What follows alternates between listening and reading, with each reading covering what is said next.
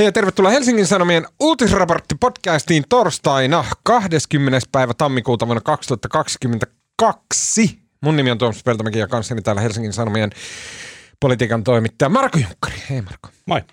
Ja Alma on aluevaali Alma tuosta taloustoimituksesta. Hello. Hei Alma. Hei, lyhyt ilmoitusasia. Please, laittakaa mulle esimerkiksi Instagramiin tai sähköpostiin tuomas.peltomaki@hs.fi idiksiä, nimittäin Helsingin Sanomien sovelluksen robottiääntä aletaan kehittää rukkaamaan ja Hesarin ääniversiosta tulee vitun hyvä, aivan siis törkeen hyvä. Siis silleen, että sä pystyt, mä lupailen nyt ihan liikaa, mutta sä pystyt aamulla sanoa sun älykajarille, että luepas mulle päivälehtiä, sieltä se tulee ulos täydellisellä suomella, erittäin miellyttävällä robottiäänellä, jonka mä haluan kastaa nimellä Hekla. Et meidän roboäänen nimi voisi olla Hekla. Miksi? Hekla Hultin Hesarin historiasta. Eiks niin? Wow. Ja sitten olisi mahtavaa, että hän olisi tämmöinen keinoäly. Upea idea. Toi on hyvä Tuomas. Kyllä. Mitaleita mulle. Mm-hmm. No niin te ihmiset, kertokaa mulle esimerkiksi Instagramin tai sähköpostiin, että mitä te haluaisitte niin kun ääniversiolta, joka lukee Hesarin jutut, niin mitä te haluatte siltä? Missä te voisitte kuunnella sitä? Ideat tänne, otetaan ne käyttöön. No niin. Tämän viikon podcastissa keskustellaan lähinnä aluevaaleista, koska se on nyt todella tärkeä homma ja sen lisäksi käytännössä ainoa uutinen. Okei, no joo, ehkä NATO-hommia, mutta niistä on puhuttu jotenkin aivan liikaa. Joten puhutaan aluevaaleista, jotka on tänään sunnuntaina ja jotka on, koko ajan meinaa lipsua vähän niin kuin ohi median, mutta ei enää, koska nyt ne puretaan täysin palasiksi. Marko, Alma, väittäisin, että Suomen kovimmat asiantuntijat, mitä tulee aluevaaleihin. Yes. ja tässä podcastissa nyt sitten sitä tulee. Ja sen lisäksi puhutaan jotenkin tosi pysäyttävästä ja koskettavasta mielipidekirjoituksesta, joka julkaistiin tämän päivän Helsingin Sanomissa, jossa 3 opiskelijaa kirjoittaa siitä, että mitä se on tarkoittanut heidän kannaltaan tämä, että esimerkiksi korkeakoulut ovat pitäneet opiskelijoita etäopetuksessa jo paikoin jopa toista tai olisiko jopa peräti kohta 3 vuotta. Keskustellaan siitä ja lopuksi vielä anglofiili Alma luo meille katsauksen tuonne Britanniaan, jossa pääministeri Boris Johnson on erittäin kiperässä kujanjuoksussa sen vuoksi, että hänen virka-asunnollaan on bailattu ja ryypätty ja rikottu koronasääntöjä. Lopuksi vielä hyviä keskustelun aiheita pitkien epämukavien hiljaisuuksien varalle.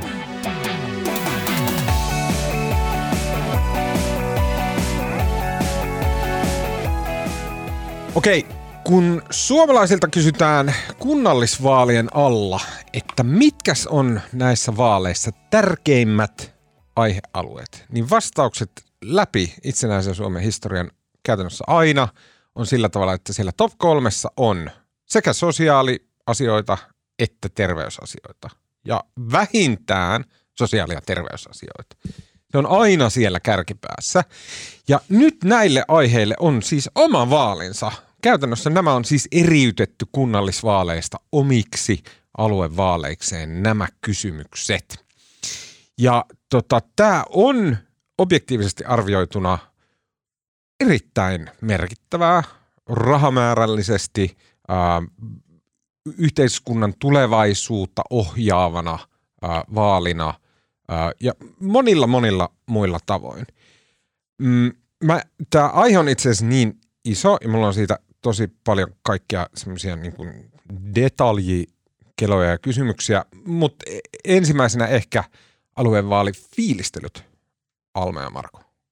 No siis saanko mä aloittaa fiilistelemällä Hesarin eilistä tenttiä, joka oli siis aivan erinomainen. Kiitos Marko ja kiitos Tiina Rajamäki, koska se oli siis mun mielestä aivan erinomaisen jotenkin pysyi asiassa. Kyllä. Ja kerrankin jotenkin nämä poliitikot todella puhu näistä teemoista, jotka näihin aluevaaleihin todella liittyy. Kyllä. Mun mielestä se oli tosi kiinnostavaa katseltavaa, mutta siis täytyy myös sanoa, että mä olin jotenkin ihan lopussa sen tentin jälkeen, siis ihan vaan sen katsomisen jälkeen, koska mä niinku vaan mietin sitä, että miten joku jaksaa olla poliitikko, kun sun pitää päivittäin, no ei nyt päivittäin, mutta hyvin usein olla tekemisissä ihmisten kanssa, jotka on sunkaan niinku ihan eri mieltä.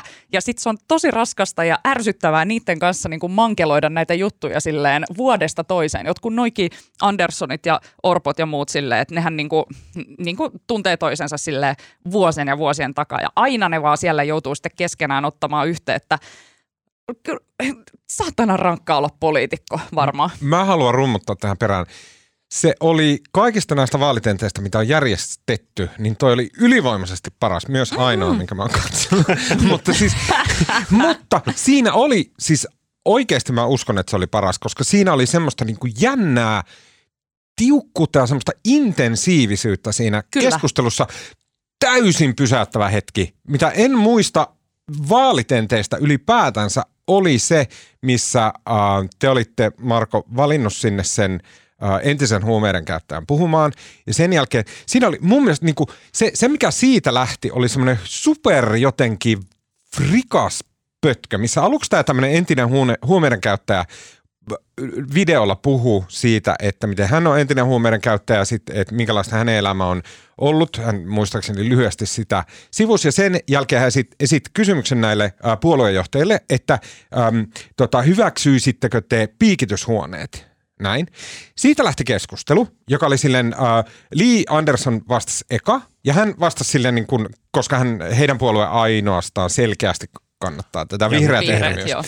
Niin, hän vastasi silleen niin kun erittäin järkevästi, erittäin hyvin tiukasti siihen, että kyllä ja näin. Sitten siinä tuli Anna-Maja Henriksson. Hän vähän silleen niin kun pyöritteli sitä juridiikkaa siinä, että se on hankala. Näin. Pääministeri myös vähän niin kuin piiloutui sen juridiikan taakse siinä vähän aikaa ja näin.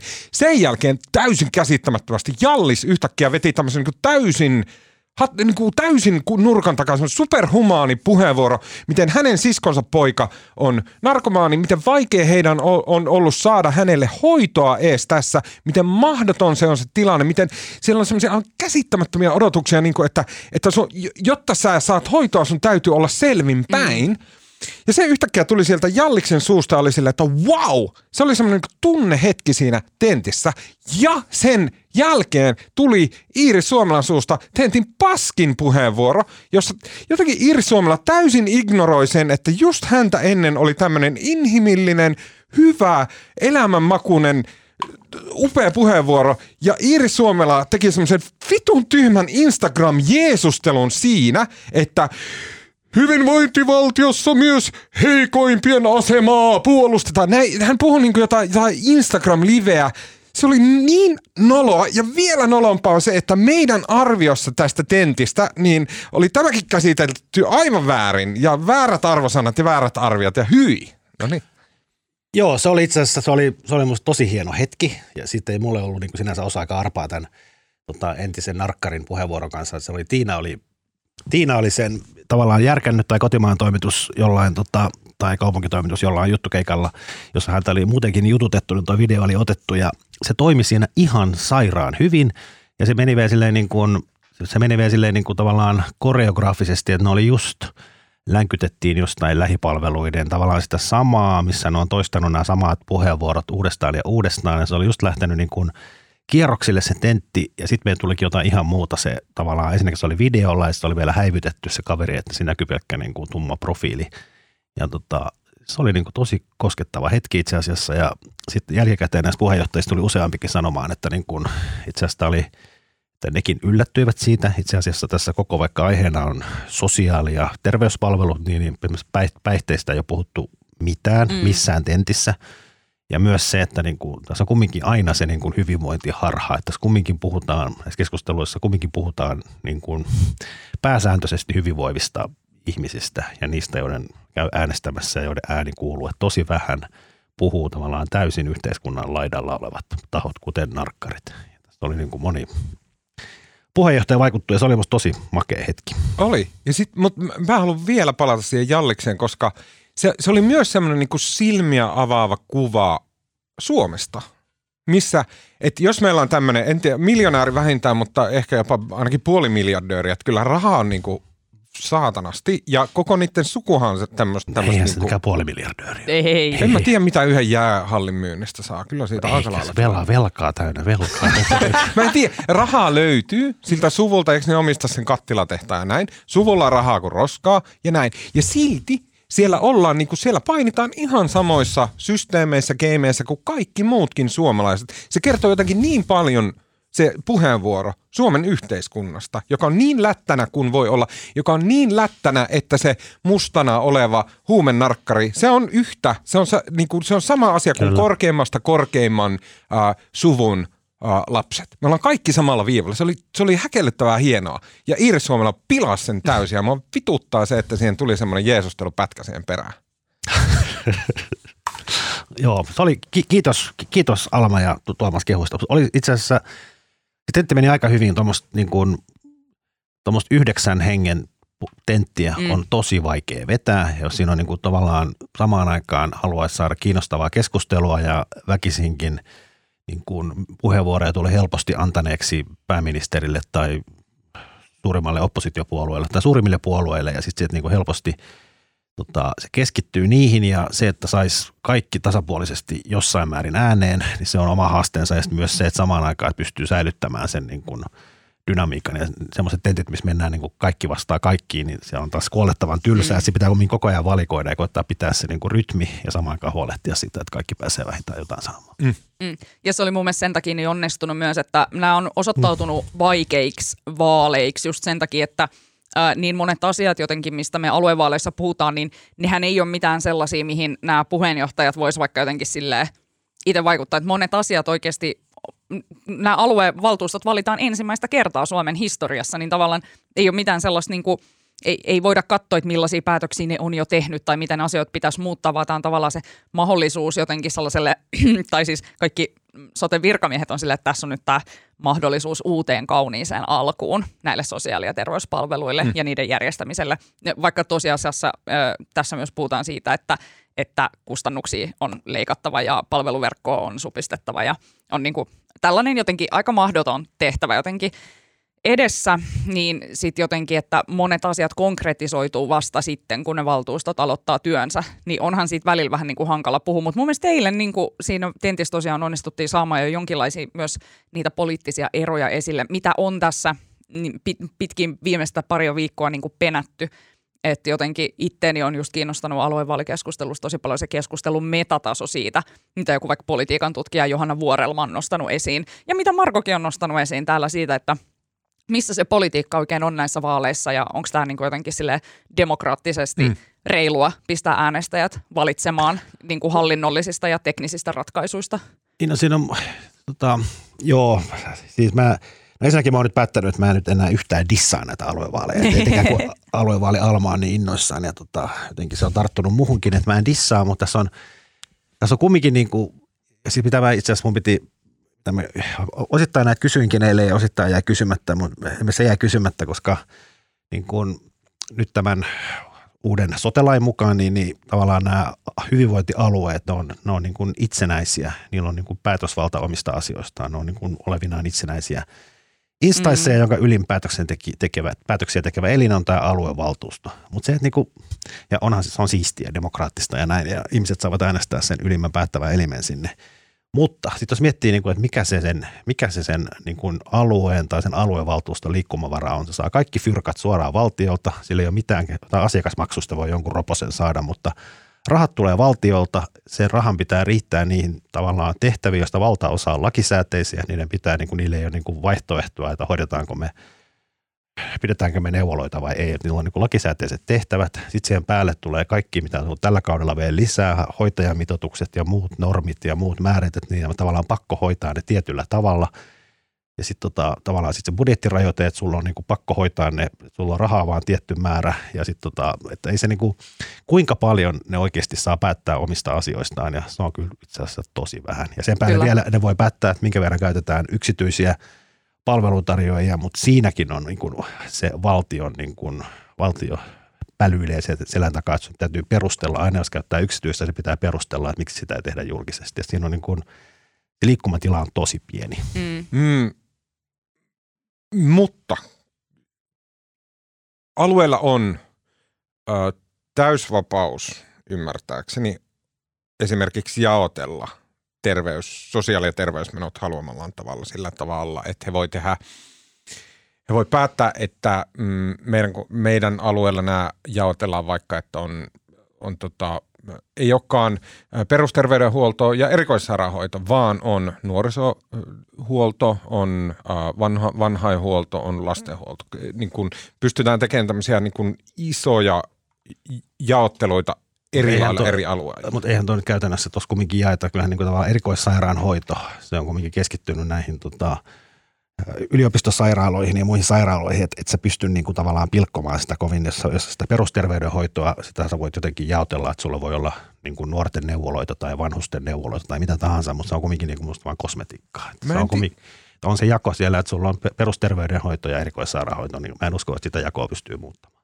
Mutta eikö se vähän ole illuusio, että tästä niinku vaan jaetaan tämä nykyinen systeemi niinku 18 ja monellako se oli? 2:1. 2:1. Ja sen jälkeen se jatkaa niin kuin entuudestaan vaan, että käytännössä aidosti näillä alueilla on mahdollisuus organisoitua uudelleen haluamallaan tavalla. Se on se idea tässä. Niillä on siis tavallaan päätös. Ja että itse asiassa se, niin kuin, miten se tapahtuu käytännössä, on se, että siellä on jo nyt töissä muutosjohtajat, jotka vie sitä aluetta tällä hetkellä kohti sitä alueorganisaatiota. Ja jos ovat fiksuja muutosjohtajia, niin tietenkin vievät sitä kohti semmoista alueorganisaatiota, jonka päälliköksi he itse pystyy sitten astumaan. Ja sitten, että tämä pamppu on itse asiassa aika merkittävä pamppu siellä seudulla, tämä niin kuin ykkösvirkamies, joka hoitelee siellä näitä asioita. Ja että itse asiassa, kun aluevaltuustot nimittää tämän ykkösvirkamiehen, niin siinä nimitetään tosi paljon ja se painaa tosi paljon, mitä kuka sinne meni? Se on täsmälleen näin, ja siis tavallaan se aluevaltuustot on, ne kokoontuu vaan aika harvakseltaan, käsittääkseni vaan niin kuin muutaman kerran vuodessa, mutta ne nimittää sitten tavallaan sen aluehallituksen, joka on se olennainen päätöksentekoelin, ja sitten myös nämä palkattavat johtajat. Sitten mulla oli toinen, mikä mua niin kuin, myöskin jäi kysymättä eilen, mutta kun mä jotenkin olen katsonut kaikki nämä tentit ja miettinyt tätä asiaa niin kuin mielessäni ja tuntuu, että mä en niin kuin kauheimmat asiat mä en ymmärrä ollenkaan, mutta siis se niin kuin yksi perustavanlaatuinen ajatus siitä, että mitä vaikka Iiris Suomela sanoo aina, ja hän on ihan oikeassa, että niin kuin nuorten mielenterveyspalvelut on kriisissä ja nuorten mielenterveysongelmat kasvaa ja se on niin kuin tavallaan se pitää laittaa kuntoon ja helpottaa sitä hoitoon pääsyä ja näin, mutta sitten se perustelu tulee aina siitä, että, niin kun, että mielenterveysongelmiin, näytän siis esimerkki, niin kannattaa satsata rahaa, koska mielenterveyden ongelmat on suurin työkyvyttömyyden syy Suomessa. Että tavallaan se, että sä satsaat paljon rahaa sinne ennaltaehkäisyyn tai perusterveydenhoitoon ja saadaan niin kun nuoret tai vanhemmatkin niin kuin nopeasti sitten mielenterveysongelmissa avun piiriin, niin sillä on sitten niin kuin taloudellista hyötyä. Näin se varmasti on. Mutta se, mikä minua niin tässä niin riepoo, on se, että niin uhkahan on se, että tässä tulee niin valtavaa osaoptimointia. Se, että sä oot siellä niin yhdellä alueella ja sä oot siellä aluevaltuutettuna ja päätöksentekijänä siellä alueella, niin se sun pääasiallinen huoli on, että miten sä saat sen valtion sulle antaman rahasäkin niin riittämään niihin välttämättömiin palveluihin sillä alueella. Ja se ei muuta se, että työkyvyttömyys eläkkeelle joutuvien määrä vähenee Suomessa, niin se ei vaikuta siihen sun arkeen pätkääkään. Se ei ole siitä teidän rahapussi, se ei ole siitä sen alueen rahapussista kiinni. Eli mikä motiivi, koska raha on yleensä paras kannustin, mutta mikä kannustin näillä alueilla on satsata ennaltaehkäisyyn ja mielenterveyspalveluiden korjaamiseen, paitsi totta kai inhimillinen syy ja näin, mutta se, että se rahallinen kannustin, koska ei ne tavallaan kustannukset tule sitten sen alueen kannettavaksi. Tai toinen esimerkki, että tällä hetkellä esimerkiksi, kun mummot menee sairaalaan, erikoissairaanhoitoon tai jotain muuta, niin usein joutuvat menemään taksilla ja Kela maksaa nämä taksit. Ja näin on ilmeisesti jatkossakin, tästä vissiin auki vielä, mutta jos tilanne on se, että siellä alueella, niin Kela hoitaa niin myös nämä taksit, kuljetukset. Se menee niin eri bussista kuin sen alueen bussista. Niin mikä motiivi sillä alueella on sitten niin tavallaan jollain tavalla vähentää niitä kuljetuksia, kun se ei ole heidän bussistaan pois. Ja musta tämä on tavallaan tämä on niin iso rakenteellinen ongelma sillä, että niin mikä on se niin kannustin ennaltaehkäisyyn, kun huonon ennaltaehkäisyn aiheuttamat kulut menee jonkun muun niskoille. Niin. Tämä on ihan olennainen kysymys ja tämä tulee vastaan myös siinä, kun mietitään, että ketä sinne aluevaltuustoihin valitaan. Ja nythän tavallaan tämä kysymys on tässä, että kun on kysymys sosiaali- ja terveyspalvelujen järjestämisestä, niin sehän vaatii tosi paljon asiantuntemusta. Ja sillä perusteella voisi siis sanoa, että okei, kannattaa siis varmaan valita jotain sosiaali- ja terveysalan ammattilaisia sinne valtuustoihin. Okei, heillä on varmasti paljon ideoita siitä, miten asiat kannattaisi järjestää ja miten asiat menisi niin kuin parhain päin sekä inhimillisestä näkökulmasta, mutta totta kai myös heidän omasta näkökulmastaan, koska nämä ihmiset on töissä sillä alalla, niin eihän kukaan heistä halua lähteä leikkaamaan itseltään mitään. Niin minkälainen kannustin heillä on esimerkiksi jotenkin silleen tehostaa toimintaa ja leikata kuluja heidän omilta työpaikoilta? Niin tavallaan tässä on tällaisia dilemmoja. Mä haluaisin jatkaa, siis tässä on suuria ongelmia. Mulla on vastaus siihen, että miten ne ratkeaa. Saanko mä kanssa sanoa, koska et ei pelkästään nimenomaan dissata aluevaaleja, koska mun mielestä tässä taas, mikä voi olla myös sellainen tavallaan, mitä hyviä puolia tässä voi olla, niin on esimerkiksi tämä, että okei just, että sosiaali- ja terveyspalvelut on niin iso asia, että eikö ole toisaalta ihan hyvä, että nyt meille tulee tällaiset elimet, joiden tarvii keskittyä vaan just tähän teemaan tavallaan, että... Joo, mä oon täsmälleen samaa mieltä, mutta se oli musta ehkä vaan se ensimmäinen pointti, että onko niillä sitten, mitkä on ne niiden vaihtoehdot. Että siis tavallaan kun musta tuntuu, että tässä on kumminkin rahat tulee omalla niin niukilla, että se on tavallaan käytännössä vaan koitetaan selvitä sen rahapussin kanssa. Ja sitten vielä yksi juttu. Sitten tässä on myös tämmöinen... Siellä siirrytään vaihdantatalouteen. Aluevaltuustot kehittää omia tällaisia rahoitusmalleja. Ja sitten vielä tässä kannustimielessä, niin heillä on sitten tämmöinen niin sanottu, onko se nyt pehmeä kustannusrajoite. Se, että yleensä se, että jos sulla on vaan tietty määrä rahaa ja sun on pakko selvitä sillä rahamäärällä, niin sitten sä tavallaan mietit, mikä on järkevää ja mitä teet. Mutta alueella se rajoitin on pehmeä, koska ne tietää sen, että sitten kun marraskuussa on kaikki fyrkat loppu ja sitten soitetaan tuonne hallitukseen, että valtiovarainministeriön, että meillä nyt mummot kuolee kadulle, tarvitaan lisää fyrkkaa, niin nehän saa sitä fyrkkaa. Kyllä. Eli tavallaan niillä ei kumminkaan ole sitä absoluuttista pakkoa selvitä sillä rahalla. Ja kaiken tämän yllä leijuu se, että vaikka läpi vaalitaistelun kaikista suista on tullut, että lisää rahaa ei mene mihinkään piste, veroja ei kerätä piste, niin on kiistämätöntä, täysin kiistämätöntä, että vanhainhuollon menot tulee kasvamaan räjähdysmäisesti. Kaikki ne menot on täällä alueella.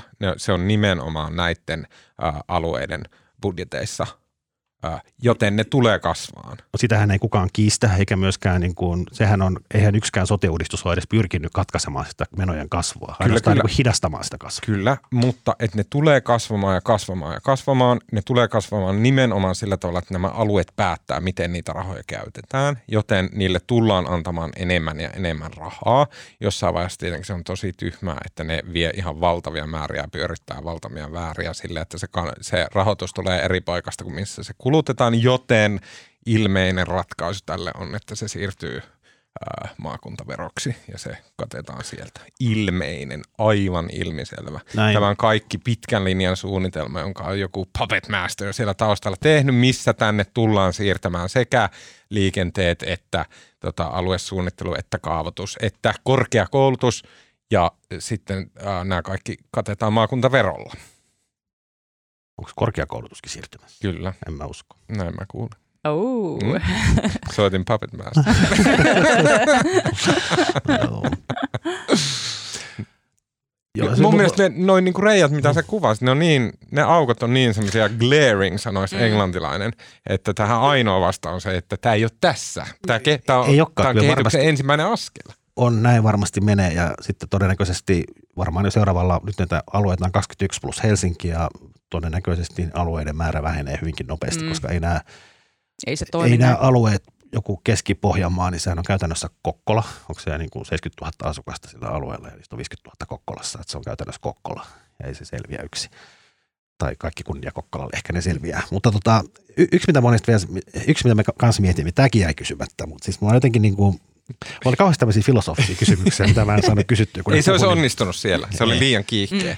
Niin, sitten se oli jotenkin sekin, mitä nyt tavallaan Mun mielestä Li Andersson on, kun mä oon kaikki nämä tentit katsonut, niin mitä hän on moneen kertaan niin kuin toistanut, että niin kuin on puhuttu tuosta, mistä Tuomas puhui, että nämä tavallaan sote-menot kasvaa vääjäämättä tämän meidän väestörakenteen takia ja niin kuin tämä se tavallaan kohtalo on se, että jossain vaiheessa joudutaan karsimaan näitä palveluita, että se on niin kuin vääjäämätöntä, mutta sitten Li on niin kuin sanonut kerta toisensa jälkeen ja moni muukin, että tässähän ei niin kuin rahaa, vaan se kuntien käyttämät sote-menot, se 20+ miljardia siirretään nyt näille alueille, että sinänsä ei niin kuin mistään ei niin kuin heti leikata.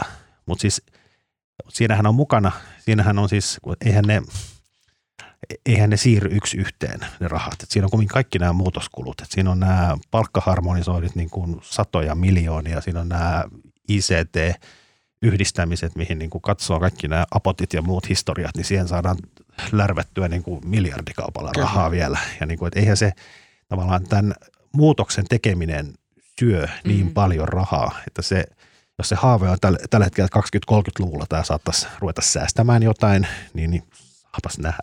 Tässä niin kuin ei se rahamäärä siirry vaan kunnilta suoraan alueelle, vaan siirtyy kunnilta alueelle ja välistä häviää iso määrä rahaa. Mulla on yksi, tämä ei ole filosofinen kysymys, tämä on suuri ja vaikea ja tämä on semmoinen ehkä, mihin Marko sä pystyt vähän niin kuin hattumutustelemaan, että miten se menee. Mutta jotenkin tähän kaikkeen liittyy valtiovarainministeriö ja vallan siirtyminen kautta pysyminen kautta oleminen valtiovarainministeriössä, koska, ja nyt mä en niin osaa hahmottaa tätä, mutta jotenkin kun Sipilä yritti tehdä omaa tätä sote-uudistustaan, ja se meni, vitsi, se jotenkin valtiovarainministeriö, joka on, se vastaa niistä valtion osuuksista, niin se pystyy silloin, tätä kautta valtiovarainministeriölle tulee valtaa näiden alueiden Valta siirtyy nimenomaan valtiolle. Aikaisemmin kumminkin kunnat, jotka on hoitanut nämä palvelut, nämä on kumminkin ollut niin kuin, vaikka valtiovarainministeriö myöskin, kunta voi joutua niin kuin tavallaan tämmöiseen kriisikunnaksi tai tämmöiseen luokitteluun, jos ei se hoida asioita ja talous on kuralla ja sitten VM jossain vaiheessa voi pakottaa liitoksi tai jotain muuta. Mutta kumminkin kunnat on ollut niin kuin, ja niillä on ollut muitakin tehtäviä, niillä on ollut se koulutus ja elinkeinopolitiikkaa ja muuta tällaista, että ne on kumminkin niin kuin, ne on ollut itsenäisempiä ja niillä on ollut verotusoikeus, se kuntavero. Ja nyt, niin kuin, nyt se siirtyy käytännössä, että ei tässä synny, eihän tämä muutos ole se, että valta siirtyisi alueelle, vaan itse asiassa valta siirtyy valtiolle. Niin, ja mutta ja eikö nimenomaan ohjausta ja kaikkea, että nimenomaan valtiovarainministeriölle, joka on, niin kuin ollaan esimerkiksi STM:n osalta ollaan huomattu. Valtiovarainministeriö on valtio. No niin, mutta ministeriöillä on omat luonteensa ja niillä on omat niin kuin siellä hiljaisessa tiedossa ja virkamiesten kesken elävät semmoiset omat ajatuksensa, että miten tämä homma pitäisi toimia. Ja aina se poliittinen ohjaus ei ole yksi yhteen sen kanssa, miten niin kuin ministeriöt toimii. STM:n osalta tämä on niin kuin nähty silleen, että niillä on omat luonteensa. Se on niin kuin ilmeistä tällä hetkellä. Muistetaan ehkä aiemmilta vuosilta se, että joskus valtiovarainministeri on ihan niin kuin vetänyt jotain niin kuin tiukkaa linjaa, jotain tämmöistä ja näin, että se niin kuin välistä pilkahtelee se ministeriöllä. Mitä niin välistä? Se on aina. Näin, mutta niin kuin tässä pitää just hahmottaa se, että aluevaalien myötä, tai siis tämän aluejaon myötä, niin että käytännössä valta siirtyy niiltä kunnilta Helsinkiin. Kyllä. Joo, mutta sitten niin mä haluaisin, että tässä nyt puhutaan siitä, että kuinka niillä aluevaltuustoilla ei ole lainkaan mitään valtaa ja näin, mutta onhan niillä sitten kuitenkin se mahdollisuus kehittää just sitä systeemiä, niitä palveluita. Tai niin kuin itselleni, kun mä olen tällainen kilpailija-ihminen, niin mullehan se kuulostaa vaan sellaiselta niin kuin challenge accepted -tilanteelta, missä ollaan tälleen, että tässä on sulle tämä rahasäkki, se on ehkä jopa niin kuin pienempi kuin sä ajattelit ja sitten nämä kaikki hommat sun pitää järjestää, sitten sun pitää ehkä nips vähän täältä leikata, mutta sun pitää saada se kaikki näyttämään siltä, että kaikki on tyytyväisiä ja sitten sun pitää ottaa vielä nämä kaikki eri asiat huomioon, niin tähän niin kuin jotenkin heti tulee sellainen fiilis, että tämä pitäisi pelillistä jotenkin, tai sillä, koska niinku heti tulee sellainen, että ei kun tämähän on oikeasti tosi kiinnostavaa. Tämä on tosi kiinnostava tehtävä, ja tässä on niinku sellainen jotenkin mahdollisuus. Okei, en mä tiedä, voiko tässä ikinä onnistua sille, että saisi jotain gloriaa ja kunniaa. Alma, sä et ole ikinä ollut missään töissä julkisella puolella. Joo, ei. Toi ei tavallaan, kun ei se niinku, idealistinen. Niin, tavallaan, kun ei, toihan ei ole niin kuin yleensä pelin idea on se, että siellä on niin kuin kilpailijoita. Mahdollisuus voittaa. Kaikilla on niin kuin tasapuoliset mahdollisuudet menestyä siinä kisassa, mutta tässähän ei ole näin. Mm. Nämä alueet on niin kuin todella epätasa-arvoisia tai erilaisissa asemassa. Että siis, niin. Timo Aro, tämä aluetutkija, sen taas twiittaili mun mielestä, hän lähettää semmoisia järkyttäviä graffeja niin kuin Suomen tilasta Twitteriin. Ja sitten tuli taas, niin kuin, että eihän näistä alueista siis... Uudenmaan hyvinvointialueet ja Pirkanmaa, Varsinais-Suomi ja jossain määrin Pohjois-Pohjanmaa, se Tuomaksen huudit, niin nehän selviää ja kaikilla muilla menee ihan päin helvettiä. Se on tavallaan se, niin kuin, sieltä nuoret muuttaa pois ja väki ikääntyy ja sitten on niin kuin, se näyttää tosi synkältä, kun katsoo jotain sellaista niin kuin grafiikkaa, missä ennustetaan niin kuin Suomen väestön kehitystä. Niin kuin katsoo vaikka sellaista, että miltä Suomi näyttäisi vuonna 2040 ja sitten siinä verrataan johonkin, en mä tiedä, 2000-luvun alkuun ja siinä niin kuin tavallaan ne alueet näyttäytyy silleen vaikka suht saman värisinä, että on tälleen niin kuin vielä jonkin verran niin kuin samanlainen se jotenkin ikärakenne. Ja sitten on se 2040, missä on silleen, Itä-Suomi on vaan silleen täysin musta, tiedättekö silleen, että siellä ei ole jäänyt tosiaan ketään muita sinne, tai siis näistähän tulee sellaisia suuria vanhusten avohoitolaitoksia näistä itäisistä. Nyt sä saat palautetta. Nyt mä saan palautetta, mutta siis ei kun ihan oikeasti se on totta jotenkin silleen, että millä tavalla nämä alueet, koska se on mun mielestä myös, se on tämä suurin kysymys, mikä tämän sote-uudistuksen taustalla on. Tämähän tehdään juuri sen takia, että väestö ikääntyy, uusia kansalaisia ei synny ja sitten jos niitä syntyy, niin ne keskittyy just näille tietyille menestyville alueille. Joo, ja sitten tässä on kaikkea. Ja sitten myös niin kuin tavallaan myös näiden menestyvien alueiden sisällä, kyllähän katsoo vaikka Helsinkiä, niin onhan täälläkin niin kuin kaupungin sisällä niin kuin lähiöitä, alueita, mitkä on niin kuin, eivät ole yhtään niin hyvinvoivia kuin kaikki muut. Tässä on niin kuin, tämä on hyvin monimutkainen asia. Mä haluan vielä nopeasti vaan niin kuin koskea sormella puolueisiin. Aluevaalit, demareille. Nämä on niin kuin ideologisesti tosi, nämä on niin kuin siellä demari-ideologian ytimessä, nämä on sosiaali- ja terveysvaalit, valtaosa niistä naisista, jotka äänestää demareita, jotka pitää demareita puolueena pystyssä. Nämä on niitä asioita, joiden takia he äänestää demareita. Tämä on demareille siis niin kuin demari-ideologian vaalit, tämä on demari-äänestäjille aivan äärettömän tärkeää ja demari-puolueelle, että he pärjää näissä, koska nämä on niiden leipälajia. Myös Kepulle tämä on... tämä on niin kuin mun mielestä tämmöinen eksistentiaalinen vaali. Kunnat tulee kuolemaan pois. Sen on nähty jo 20 vuotta, että siitä hommasta ei tule mitään. Kepo on niin kuin jotenkin pitänyt siitä kiinni, että kunnat, kaikki näkee, että se on paskaa. Joten tämä on se niin kuin voltti, jolla Kepu jää henkiin olemalla alueiden. On ja siis tavallaan tähän on tavallaan, siis mä itse asiassa just kirjoitan sunnuntaiksi juttua tästä soten historiasta, mutta siis kyllähän se on ollut paras hankkeesta lähtien, joka oli silloin 16 vuotta sitten, niin se Kepuhan on pyrkinyt saamaan tämmöisiä niin kuin maakuntia tai jonkinlaisia alueita tai tavallaan maakunnallisia, tavallaan sen keskiportaan hallinnollisen tason, niin tämähän on Kepun ikiaikainen haave. Mm. Mun mielestä nämä on ne kaksi puoluetta, joille näillä vaaleilla aidosti oikeasti on väliä. Kokoomus tulee voittaa nämä vaalit, mutta se on semmoinen niin perusläpsyttely opposition voitto, että voitan, koska olen oppositiossa, tee Petteri Orpo. Sitten on vihreät, joka tulee ottaa tosi paljon pataan ja persut, jotka tulee ottaa tosi paljon pataan. Vassilla menee niin kuin Li Anderssonilla menee, että se määrää täysin sen. Vihreät näistä mun mielestä, tai siis persut niin kuin täysin itsestään selvästi, että koska niiden äänestäjät nukkuu näiden vaalien läpi, niin niillä tulee menee tosi huonosti. Mä en usko, että niitä haittaa itseä yhtään. Vihreät, mä en usko, ne tulee kärsimään ihan sydämen pysäyttävän vaalitappion. Mä en usko, että niitä haittaa, koska ne tietää sen jo etukäteen, koska Helsinki äänestää.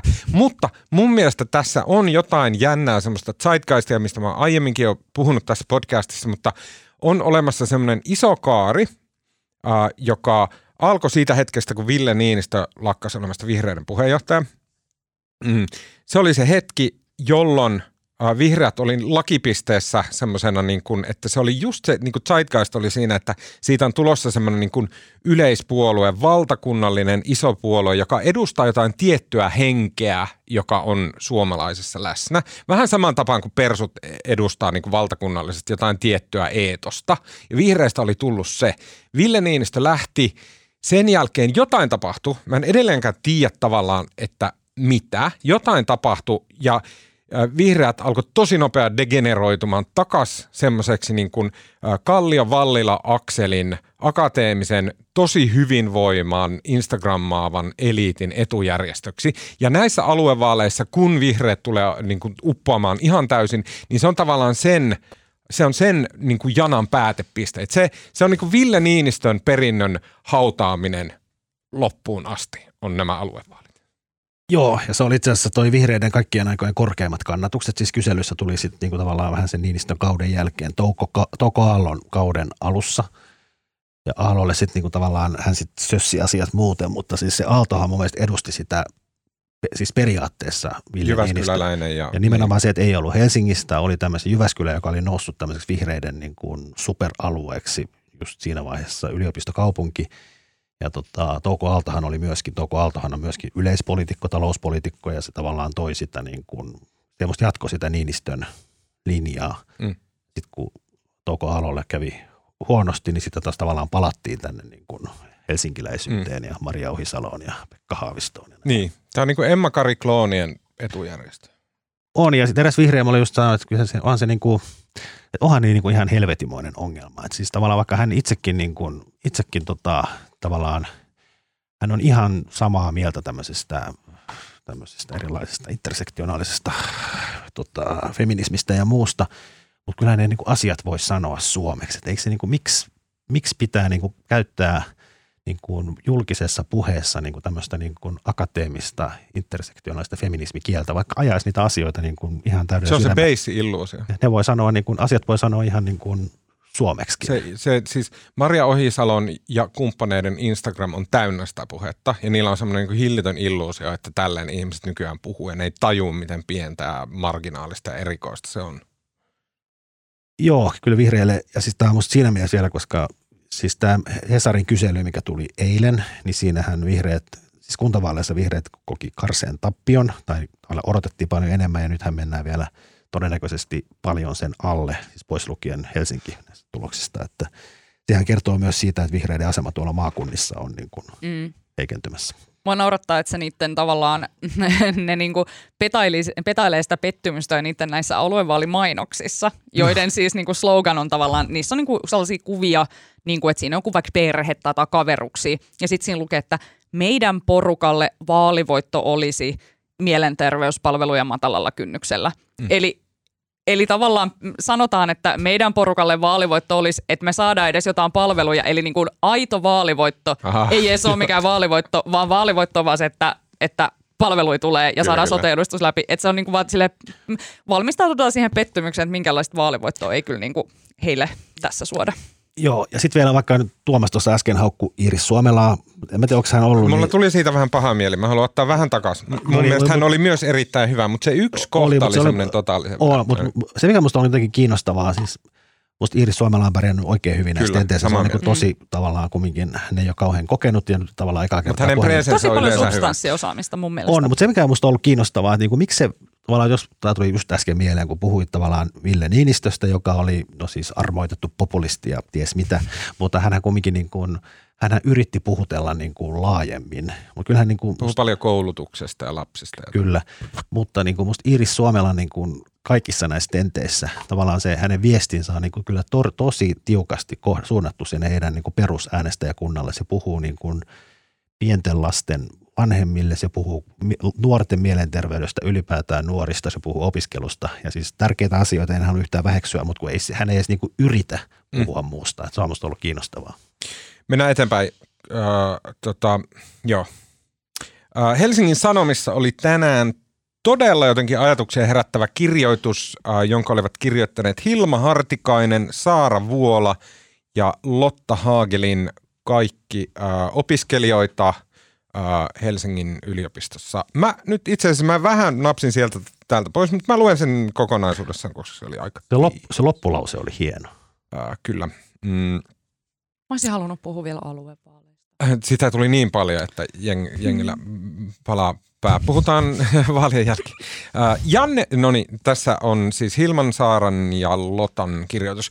Janne Matikainen kirjoitti korkeakouluopiskelijoiden hyvinvoinnin romahtamisesta. Haluamme tuoda oman osamme keskusteluun.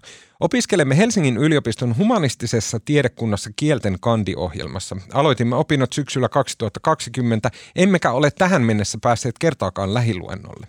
Emme ole tutustuneet opiskelutovereihimme ja yksi meistä ei ole koskaan tavannut omia professoreitaan kasvatusten. Koemme, että erityisesti Helsingin yliopistossa etäopetusta on jatkettu kohtuuttoman pitkään. Mikäli lähiopetukseen ei lähes 2 vuoden jälkeen vieläkään voida palata, tulisi tämä korvata pandemian aikana aloittaneille opiskelijoille muilla keinoin, kuten palauttamalla ensikertalaisuus yhteishaussa tai pidentämällä opintojen suoritusaikaa. Se olisi vähintäänkin reilua nuorille, jotka ovat ilmoittautuneet lähiopetuksena järjestettävään koulutukseen, mutta ovat istuneet pian 2 vuotta tuijottamassa tietokoneen näyttöjä yksiöissään. Menetimme korkeakouluhaussa elintärkeät ensikertalaispaikkamme, opiskeluvuosien kokemukset sekä mielenterveytemme. Esivaroitus tähän. Nyt seuraa boomerikkoa fiilistelyä ja niin kuin nuorten ylen katsomista. Ja oikeastihan nuoret hyvin todennäköisesti niin kuin ne pärjää huomattavasti paremmin kuin me ja huomattavasti paremmin kuin me sen, kun olimme heidän ikäisiään. Mutta jotenkin mua syvästi kosketti ja liikutti tämä teksti ja se niin kuin tavallaan, että silmät avautuu muihin todellisuuksiin ja silmät avautuu siihen niin kuin merkittävyyteen, mitä tämä pandemia tekee jossain muualla kuin omassa tämmöisessä niin kuin suht äveriässä ja niin kuin kivassa ja järjestetyssä ja valmiissa elämässä. Joo, saanko mä kun mä luin ton tekstin, niin mulle tuli mieleen tämä Johanna Vehkoon oikeusjuttukirja, mitä siis suosittelin viime podcastin lopussa. Mä sain sen luettua, tai siis kuunneltua nyt loppuun. Se on ensinnäkin aivan erinomainen kirja. Jokaisen toimittajan erityisesti pitäisi lukea se, mutta kyllä kaikkien muidenkin. Mutta se, mikä siinä kirjassa kanssa on pysäyttävää, niin siinä kirjan loppupuolella Vehkoo puhuu just siitä, että kuinka tämä oikeusprosessi, joka on siis jatkunut pitkään, on aiheuttanut hänelle suurta ahdistusta, tulojen menetystä, tiedättekö sellaista, niin kuin tavallaan, että elämä on ollut pysähyksissä 4 vuoden ajan, siis lähes 5 vuoden ajan niiden oikeusprosessien mukaan. Ja se mun mielestä hirveän koskettavasti siinä kirjan loppupuolella puhuu just siitä, että tätä aikaa, niitä juhlimattomia juhlia ja tekemättömiä töitä ja niin kuin iloitsemattomia pieniä hetkiä, että niitä ei saa takaisin. Että niitä ei mikään korkein oikeus tai muu voi hänelle takaisin antaa. Ja se on tässä mun mielestä niin kuin, tuli sama mieleen tästä näiden nuorten kirjoittamasta tekstistä, että mikään sosiaali- ja terveysministeriö ei voi näille nuorille antaa takaisin niitä vuosia, jotka nyt on menetetty. Ja mun mielestä me puhutaan todella merkittävästä asiasta, kun ruvetaan ajattelemaan jotenkin sellaisella syvällä filosofisella jotenkin tasolla just ajasta ja ihmiselämän lyhyydestä ja siitä, että millaisia asioita jotenkin minkäkin ikäisenä jotenkin ajatellaan, että kuuluisi tehdä. Ja juuri toi, että sä meet ensimmäistä kertaa yliopistoon ja ajatellaan, että millaista se olisi, että sä kohtaat muita, jotka on innostuneita samasta asiasta kuin sinä ja sitten siellä on niitä opettajia ja professoreita, jotka on niitä tiedon lähteitä ja niitä kannustajia, jotka tsemppaa sua eteenpäin siinä keskustelussa ja sä opit siellä niin kuin erilaisten ihmisten ja mahdollisesti vaikeittenkin tyyppien kanssa jotenkin olemaan yhdessä ja ajattelemaan yhdessä. Niin kuin just tämä, että sä puhut ääneen ja mikäli mä oon ymmärtänyt oikein, niin nuorille yhä useammin on yhä vaikeampaa se, tiedättekö, tälleen yhdessä niin kuin jotenkin, vaikka jotenkin sellainen niin kuin oman itsensä esiin tuominen ja tällainen, niin mä vaan jotenkin haluaisin tässä ilmaista vaan jotenkin sellaista todella suurta jotenkin surua ja sympatiaa tämän kaiken puolesta. Mä oon jotenkin, musta oli tosi hienosti sanottu ja mä yritin äsken muotoilla jotain, mitä en mä pystynyt yhtään noin hienosti muotoilemaan. Musta tässä on niin kuin Mun täsmälleen samaa mieltä kuin Alma, ja musta tässä on niin kuin, ihmiselohan on niin kuin lähtökohtaisesti, tää on lyhyt ja aika ankee. Hei. Ja tässä on niin kuin, ja tässä on siis se, ensin saat lapsi, saat se ja sun perheessä niin kuin vanhemmat käskee, mitä sun pitää tehdä. Ja sitten sä menet opiskelemaan ja sen jälkeen sä menet töihin ja sitten sulla on oma perhe ja taas sä oot niinku kahleissa. Niin. Mutta siinä on välissä se pieni slotti, kyllä, se opiskeluaika. Sä pääset, niinku pääset niinku ekan kerran omilles, muutat yleensä usein pois kotoa, asut siellä jossain soluasunnossa tai jossain muualla. Tapaat uusia ihmisiä ja ne muutamat vuodet on se niinku lyhyt vapauden hetki sun koko elämässä, jolloin sä et ole niinku tavallaan että vastuussa oikein niin, kenestäkään. Sulla on kaikki se valta, mikä on täyskasvuisella aikuisella, mutta ei mitään niistä vastuusta. Se, niin kuin se... Ja sitten mä, niin kuin, tää nyt on tämmöistä niin kuin fiilistelyä, mutta vitsi, mä muistan, mä menin 2001 armeijan jälkeen Oulun yliopistoon lukee englantia. Ja se oli ensimmäinen kerta, ja niinhän se on. Se on ensimmäinen kerta, kun sä oot täysin aikuisena, sä oot niin kuin uusi ihminen, koska sitä ennen sä oot esimerkiksi lukiossa, jossa sä oot aloittanut 16-vuotiaana. Siellä on vähän sitä, että jengi muistaa sen, kun sä silleen, en mä tiedä, niin kuin mitä sä teitkään tyhmää 16-vuotiaana. Se niin kuin kulkee siellä mukana, mutta sitten opiskellessa sä aloitat uutena ihmisenä, sä oot aikuinen, sä oot täysvaltainen, siellä on iso sivistynyt maailma ja sä sukellat sinne ja se on niin merkittävä asia elämässä. Yliopistossa, ammattikorkeakoulussa, oppisopimuksessa, mitä niitä onkaan, niin se on niin merkittävä asia. Ja sen lisäksi, mitä mä en tajunnut koko mun opiskeluaikana, minkä tajuaa vasta työelämässä, on silleen, että ne samat tyypit, että ne tulee pörräämään tässä ympärillä koko mun loppuelämä. Totta kai journalismi, superpieni ala, ja näin ei sillä tavalla varmasti verrannollinen, mutta kyllä mä uskon, että jos sä luet molekyylibiologiaa Helsingissä, niin aika paljon ne samat naamat tulee olemaan koko ajan sun ympärillä. Sä vaihdat työpaikkaa, niin siellä se, joka sut palkkaa, niin se on yliopistolta tuttu, se on ammattikorkeakoulusta tuttu. Se on niin olennaista niin, se yhdessä oleminen siellä. Se on paljon olennaisempaa kuin ne oppikirjat. Se on paljon olennaisempaa kuin se, että mitä luennoilla sanotaan. Se, että te olette yhdessä, te bondaatte, tutustutte siellä, opitte olemaan. Just näin. Ja just se, että mitä se tekee niin kuin omalle ammatti-identiteetille, että sä pääset muiden samassa tavallaan vaiheessa olevien kanssa jotenkin puimaan niitä asioita, että mitäs me nyt tässä opitaan ja miltä tämä tuntuu ja mitä me halutaan tehdä.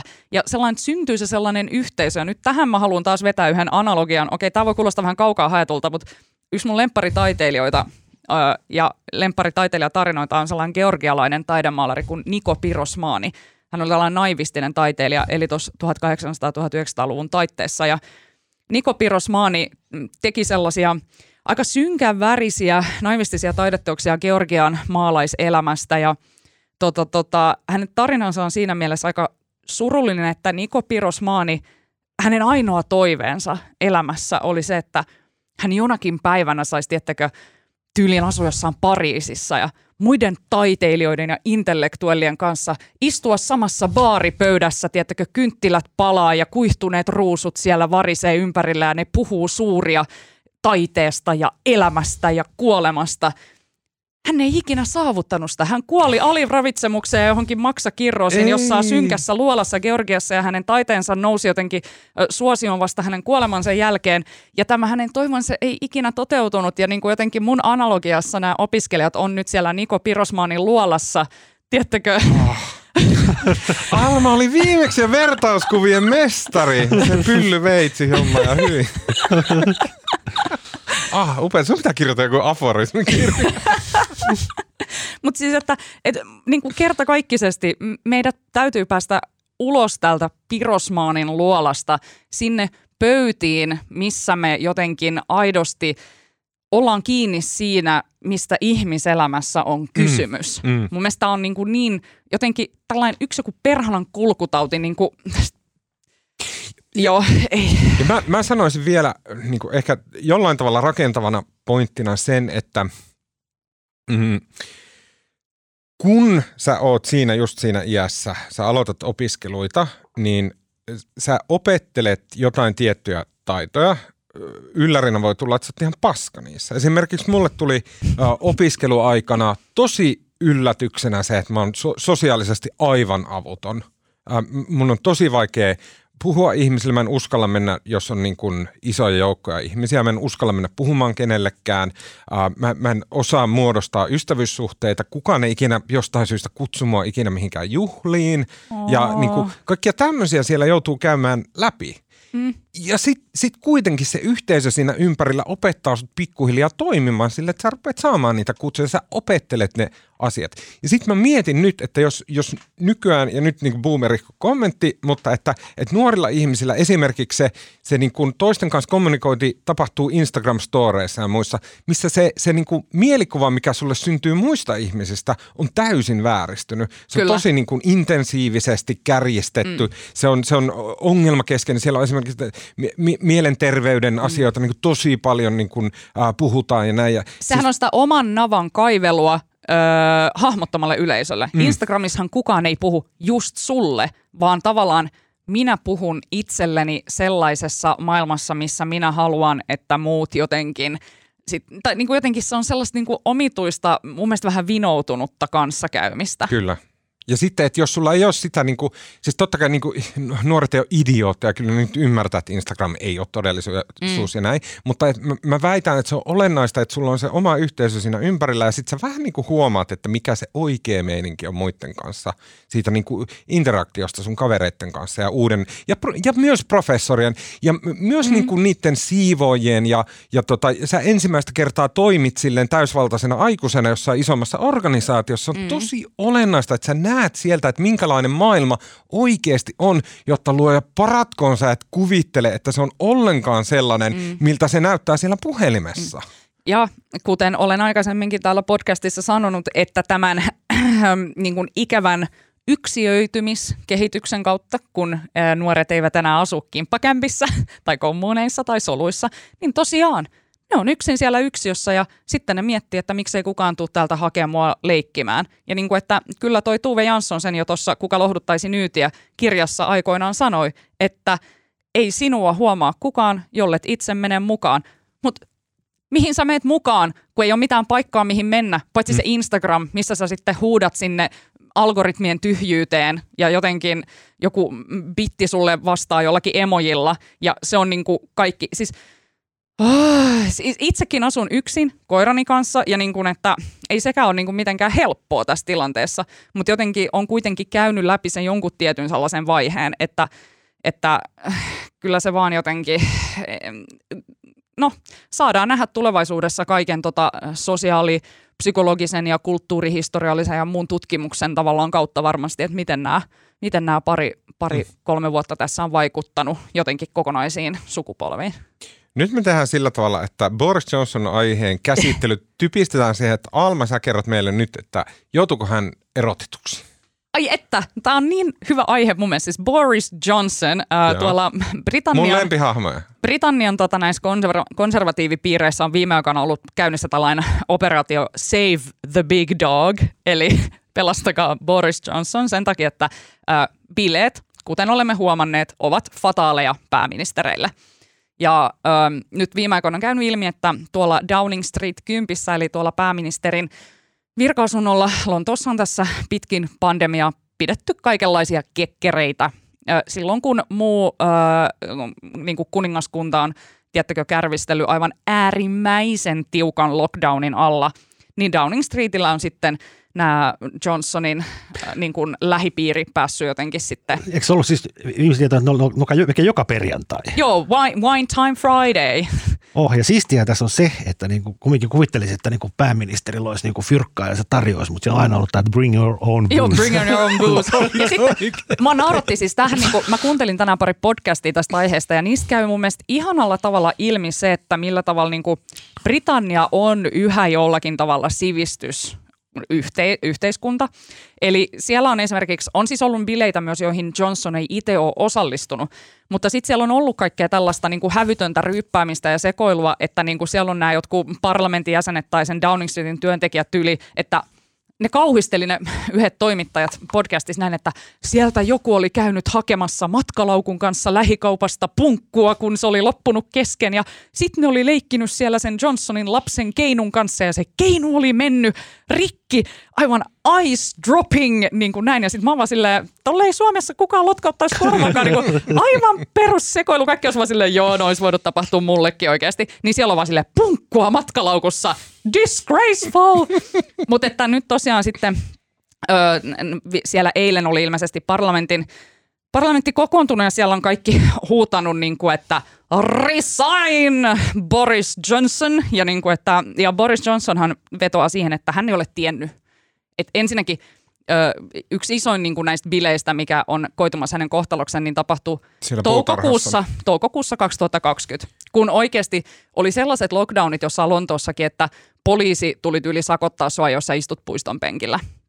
Ja siellä oli 100 ihmistä sitten kerääntynyt tänne Boris Johnsonin puutarhaan, ja Johnson oli itse piipahtanut siellä silleen 25 minuuttia ja sitten mennyt takaisin tekemään töitä. Ja niin, parlamentille hän sanoi, että... Hän ei tiennyt, että ne ovat juhlat. Niin. Ja, niin kuin, että, ja sitten hän myös sanoi... Jengi sammuneena pitkin nurtsia siellä, viinipullo ja kaikkea. Joo, joo. Se on vaan silleen... What is this? Well, I never. Ja sitten, ja sitten toinen peruste tai tällainen, niin Johnson on sanonut, että kukaan ei sanonut hänelle, että tämä olisi kiellettyä. Ja tämähän on nyt taas tällainen, että Herran Jumala, että kun ei ole kyse, että voiko loputtomiin sanoa, että kun kukaan ei sanonut mulle, kun sun pitäisi olla vittu valtion johtaja ja ajatella itse ja tietää paremmin. Tämä on tämä bile-hommien tämä ydinkysymys. Niin mutta oota, nyt pikakelauksen. Eikö ole sillä tavalla, että hän sanoi parlamentissa, että hän ei tiennyt juhlista. Ja sen jälkeen tämä Dominic Cummings, joka... Hänen ex-luottomiehensä. Kyllä, josta tehtiin kokonainen HBO-elokuvakin. Tämmöinen niin kuin hillitön spin-doktori, vähän niin kuin semmoinen niin kuin puppet master siellä just taustalla. Niin Dominic Cummings omassa blogissaan auttas Boris Johnsonin ja sanoi, että väärin, että tiesi ja että hän todistaa vaikka oikeudessa, että pääministeri tiesi tästä, jolloin pääministeri onkin yhtäkkiä, niin kuin Bile Boris on muuttunut parlamentille valehtelijaborikseksi, joka on astetta vakavaa. Se on erittäin vakava. Sehän on Suomessakin tavallaan syy, miksi pääministeri joutuu eroamaan, jos hän puhuu. Kyllä. Valehtelee eduskunnan. Joo. Niin. Ja niin kuin, että tässä vaiheessa alkaa vaikuttaa siltä, että konservatiivipuolueiden sympatiat Borista kohtaan alkaa olla aika matalat, koska kyllähän niin kuin, se syy, miksi ne on jotenkin katsellut tuota Boriksen meininkiä, joka siis on aivan hävytön opportunisti, niin sehän on vaan se, että se on ollut tavallaan se niin kuin, voittajahevonen. Mutta nyt jotenkin jengi alkaa olemaan niin täynnä sitä, että sille ei tavallaan ole... Että se, kun sen ainoa valtti on ollut se, että se on voittajahevonen. Nyt kun se ei ole enää voittajahevonen, niin ei sillä oikeastaan mitään poliittista substanssiakaan, mitä silloin enää antaa kellekään. Eli voipi olla, että... Niin, no sepäs se. Siis mä muistan, okei, mun täytyy sanoa tähän loppuun, että vuosia sitten, ennen kuin Boris Johnson oli pääministeri, niin ihan oikeasti mulla meni usein sekaisin Boris Johnson ja sitten tällainen brittiläinen TV-hahmo kuin Keith Lemon. Ja niin kuin, että ei niitä erottanut toisesta, ja Keith Lemon on kanssa ihan sellainen täyspelle jotenkin, mutta silleen oli vaan sellainen, että en mä tiedä kuka näistä isoista blondeista pelleistä on kukaan. Viimeinen asia, mitä tässä podcastissa sanotaan Boris Johnsonista on se, että minä olen niin vanha, että mä muistan sen, että aikana ennen internettiä, niin Helsingin Sanomissa oli joskus semmoinen hyvin pieni yhden paasta uutinen, jossa oli silleen, että Lontoon pormestari pyöräili töihin. Joo. Ja sitten siinä oli kuva Boris Johnsonista pyöräilemässä, ja se oli jotain ihan mieletöntä. Joo, ja Borishan on siis entinen toimittaja. Musta kun Hesari entinen Brysselin kirjeenvaihtajakin on tunsi Boriksen. Ne oli silloin samaan aikaan Brysselissä. Hän valehteli aina läpi ja päänsä niissä kolumneissa. Okei, sitten kun lähdet pyörällä töihin... ei, tää on jotenkin huono. Miten? Lähdet pyörällä töihin ja juot samalla. Mitä? Niin, ei ehkä näillä keleillä sen 2 metriä loskaa. Menette kolaileen pihojanne ja sitten, koska siellä on kylmää ja sohjoista, niin teillä on taskumatti siinä ja naapuri on ehkä samoissa hommissa kolailemassa ja sitten tarjoatte hänelle naukkua siinä ja mistä sitten naapurille, mites viihdytätte? Aloita sä, mä aloitin viimeksi. Ei, mulla ei ole mitään keksittynä. Mä yhä vaan suosittelen sitä oikeusjuttua ja mitäs muuta mä voisin suositella. En mä tiedä, en mä ehtinyt, siis... Jos et ole Helsingistä, niin jos et ole käynyt jo äänestämässä, niin äänestä sunnuntaina. Ja mä suosittelen nyt vaan niinku seuraamaan edes pikkasen jotain aluevaaliuutisoitiin sen takia, että olisit informoitu kansalainen. Suosittelen ensinnäkin seuraamaan Helsingin Sanomien aluevaali-iltaa, jossa allekirjoittanut on vihreiden puoluekokouksessa. Eikö se ole mun vuoro? Niin. Ai mä luulin, että sä kattelet vielä. En mä tänään kattele. No mä nyt aloitin. Mä olen... Aha, nyt Sirillä oli jotain asiaa. Mä oon vihreiden puoluekokouksessa ja koko homman taitaa juontaa... Ei kun mikä se on? Iltama. Koko homman taitaa juontaa Marko Junkkari, onko näin? En juonna. Etkö juonna? Ei, mä oon siis tuolla kuntatalolla on se vaalitulosilta, niin mä siellä jututan puheenjohtajia. Mutta katsokaa hs.fin striimiä aiheesta, niin siellä näkyy tuttuja naamoja. Mä itse asiassa, mäkin olen kuunnellut podcastia, tosi siitä on jo varmaan vuosi aikaa. Mä puhuin tästä. Jäpä rupeaa havahtumaan. Uuteen mediamuotoon. Havahduin tähän, kun mä puhuin tästä jollain. Niin mä puhuin meidän lapsille, kerroin tästä, koska musta se on jotenkin harvinaisen kiehtova. Ja mä pyydän anteeksi, jos mä oon aikaisemminkin suositellut tätä podcastia, mutta on siis... Muistaakseni tämän Radiolabin tekemään tämmöisestä niin kuin mustasta sarvikuonosta. Mm. Onko sun pika kuunnellut sitä? Se kertoo siis, Jenkeissä oli... Tää on se aivan uusi. Ei tää on uusi. Eikä. Ei tää on musta vaskaus. Tää tuli uusintana. Tää voi olla uusintana. Mutta se on niinku todella kiehtova tarina. Siis musta sarvikuono on, se on tämmöinen superharvinainen sarvikuono laji. Niitä on vaan muutamia Afrikassa jossain hengissä ja sitten jokunen vuosi sitten niin tuli huutokauppaan, haluaako joku ampua tämmöisen superharvinaisen mustan sarvikuonon. Ja sitten tässä oli tämmöinen amerikkalainen heppu, joka harrasti siis tämmöistä suurmetsästystä. Ja hän joutui vähän niin kuin vahingossa siihen mukaan, että hänen kaverinsa, joka järjesti sen huutokaupan, niin sanoi, että pyysi, että niin kuin huuda, että saadaan ne hinnat nousemaan. Sitten hän huusi ja sitten nousikin mediassa kauhea kohu, että Herran Jumala huutokauppaa tämmöisen superharvinaisen niin kuin sarvikuonon ampumislupaa ja kukaan ei enää tarjonnutkaan ja hän voitti sen. Se maksoi $350,000 siitä, että se pääsee ampumaan tämän tämmöisen yhden. Kuuntele, tämä ei ole se pointti.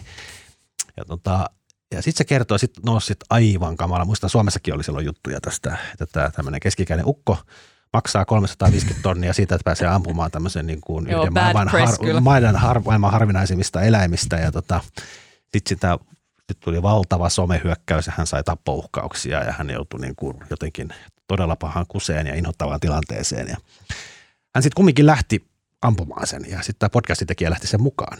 Ja se on niin kuin ihan mahtava se tarina. Tässä on ensimmäinen alussa niin kuin tavallaan kerrotaan ja tulee just toi sama reaktio kuin Almalla. Että vittu mikä kusipää. Mm-hmm.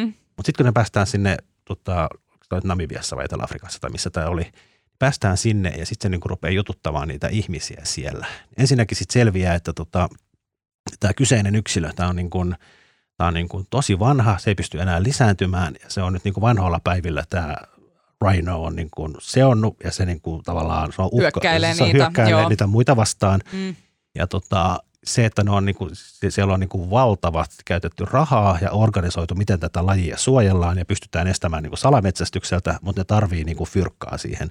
Ja tämä $350,000, minkä ne saa tästä niinku, tämän eläimen suojeluun, on niinku tavallaan se keino, millä ne pystyy ehkä pelastamaan sen. Ja itse asiassa koko homma pyörii sillä. Koko homma pyörii sillä. Että tässä on niinku, tavallaan, että se on tarkkaan valittu, että tämä on yksilö, mikä pitää joka tapauksessa niinku, tappaa, koska se on vaaraksi muille. Ja tämän kautta tavallaan se juttu kääntyykin puolessa välissä niin kuin ihan päinvastoin. Radiolab ja Black Rhino. Oletko kuunnellut sen? On, ja itse asiassa se on hauska homma, koska vaikka podcasteista ja äänikirjoista ei sitten loppujen lopuksi muista yhtään mitään, niin niistä jää selkeästi semmoiset niin kuin tuokiokuvat, koska kun sä selitit mä muistin aivan selvästi, että sillä kohdalla, missä nyt on mun olohuoneen ikkunat, niin sillä kohdalla mä olin kuumana kesäpäivänä muuraamassa perusmuuria mun talon kivijalkaa muuraamassa just silloin, kun tämä Black Rhino oli menossa. Joo, älyttömän, siis se oli tosi makeasti tehty, koska siinä just sai se kuulija vihaamaan sitä tyyppiä ja sitten se kääntyy niin kuin ihan päinvastoin. Kaksi suositusta, yksi pikainen. Hei, mulla on yksi suositus muuten. Jos ette ole vielä kuunnellut tätä Tuomas Peltomäen ja Mika Rämetin ekstra pitkää immunologia-juttua, niin kuunnelkaa se. Se on mulla vielä kesken, koska se on niin pitkä. Sitä on ylistetty Twitterissä. Joo, kuunnelkaa ihmeessä, se on todella hyvä. johtuen Mika Rämetistä, joka on erittäin hyvä selostaa asioita. Jos haluat kurkistaa mun pään sisällä, että miltä siellä on, niin kuin päivästä toiseen, mikä fiilis siellä on, niin katsokaa Drive-leffa, joka on mahtava.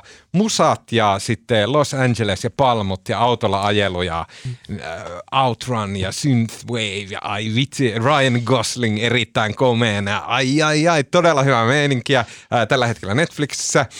Ja sitten toinen suositus on tämmöinen Rami Kurimo vetää tämmöistä Puheenaihe-nimistä podcastia. Se on hyvin jotenkin jännä ja kunnianhimoinen tämmöinen, he tekee ihan valtavan määrän podcasteja. Heillä käy, kaikki Suomesta käy siellä puhumassa tosi pitkään ja tosi seikkaperäisesti asioista. Mä oon ollut siellä muutaman kerran. Viimeksi olin juttelemassa Milad Dehkanin eli räppäri Slim Millin kanssa. Slim Mill on tämä, joka sai kenkää persuista, koska hän oli vähän liian far out. Hän on erittäin kielteisesti terveysviranomaisiin, hallintovaltaan, rokotteisiin, kaikkeen erittäin kielteisesti suhtautuva heppu. Ja sitten Rami järjesti tämän, että Slim ja minä, me puhuttiin rokotteista, me puhuttiin valtion toiminnasta, me puhuttiin pakkovallasta, puhuttiin salaliitoista, puhuttiin uskonnoista ja me puhuttiin aika paljon mediasta ja sitten, että se oli semmoinen, että oli niinku hyvä, että päästiin puhumaan näistä asioista, koska Slim auttoi mua ymmärtämään, että niinku mistä nämä kumpuaa nämä kaikki epäilykset. Ja sitten mä taas ehkä pystyin osaltani ainakin vähän niinku kertomaan vähän niinku sille tai kertomaan mediasta sille, että et pystyi vähän poistamaan näitä pahimpia salaliittoharhoja, jotka liittyy median toimintaan. Esimerkiksi monesti ihmiset kuvittelee, että mediassa ihan hillittömät niin korkealta päälliköt käskee ja toimittajat sitten toteuttaa heidän agendaansa ja että miten mahdotonta se on saada näin auktoriteettivihamielistä ja niin kuin oman arvon tuntosta ja erittäin purevan kriittistä porukkaa tottelemaan oikein yhtään mitään. Mäkin suosittelen vielä. No. Ollaanpa mennyt täynnä. Mä olin viime viikolla tuolla Triplassa, siellä kauppakeskuksessa, ja sitten tuli kaksi semmoista nuorta miestä. Tuli kysymään, että onko mä Marko Junkkari uutisrapsasta, ja mä sanoin, että oonhan mä. Ja sitten selvisi, että ne pyörittää semmoista niin kuin yrittäjyysblogia, missä sä oot ollut kolme vieraana. Joo, mainiota. Joo, tosi kivan oloset, ja emme puhuteltu kuin ihan pari minuuttia siinä, mutta ne kertoo, että Tuomas on ollut niiden ohjelmassa, ja me oltiin samaa mieltä, että Tuomas on vähän sekopää. Mä en ole vielä ehtinyt, mikä se niiden ohjelma, mikä se Nepodin nimi on? He on niin kuin nuoret yrittäjät. Mä en nyt just... Se oli joku nuoret yrittäjät. Joo, nuori yrittäjä, nuoret yrittäjät podcast tai jotain. Nuoret yrittävät, joku tämmöinen, joo. Mä en ole itsekään ehtinyt kuunnella, mutta aion kuunnella ja terveisiä heille kahdelle, kun aina kuuntelee meidän podcastiin, niin mä kuuntelen nyt heidän. Kyllä, he oli jotenkin superfiksuja filmaattisia tyyppejä. Olin tosi vaikuttunut heidän kaikesta touhusta. Okei, siinä kaikki tältä erää. Kiitos Alma Onali. Kiitos. Kiitos Marko Junkkari. Kiitos. Mun nimi on Tuomas Peltomäki ja ääneen ja kuvaa kaiken muun mahtavan meille tekee tällä viikolla Mikko Peura. Lähettäkää palautetta @uutisraportti, lähettäkää ideoita @Tuomas Peltomäki Instagramissa liittyen kaikkiin Hesarin äänisisältöihin, jossa tapahtuu tripla voltti ylös ja eteenpäin ja kuullaan taas ensi viikolla.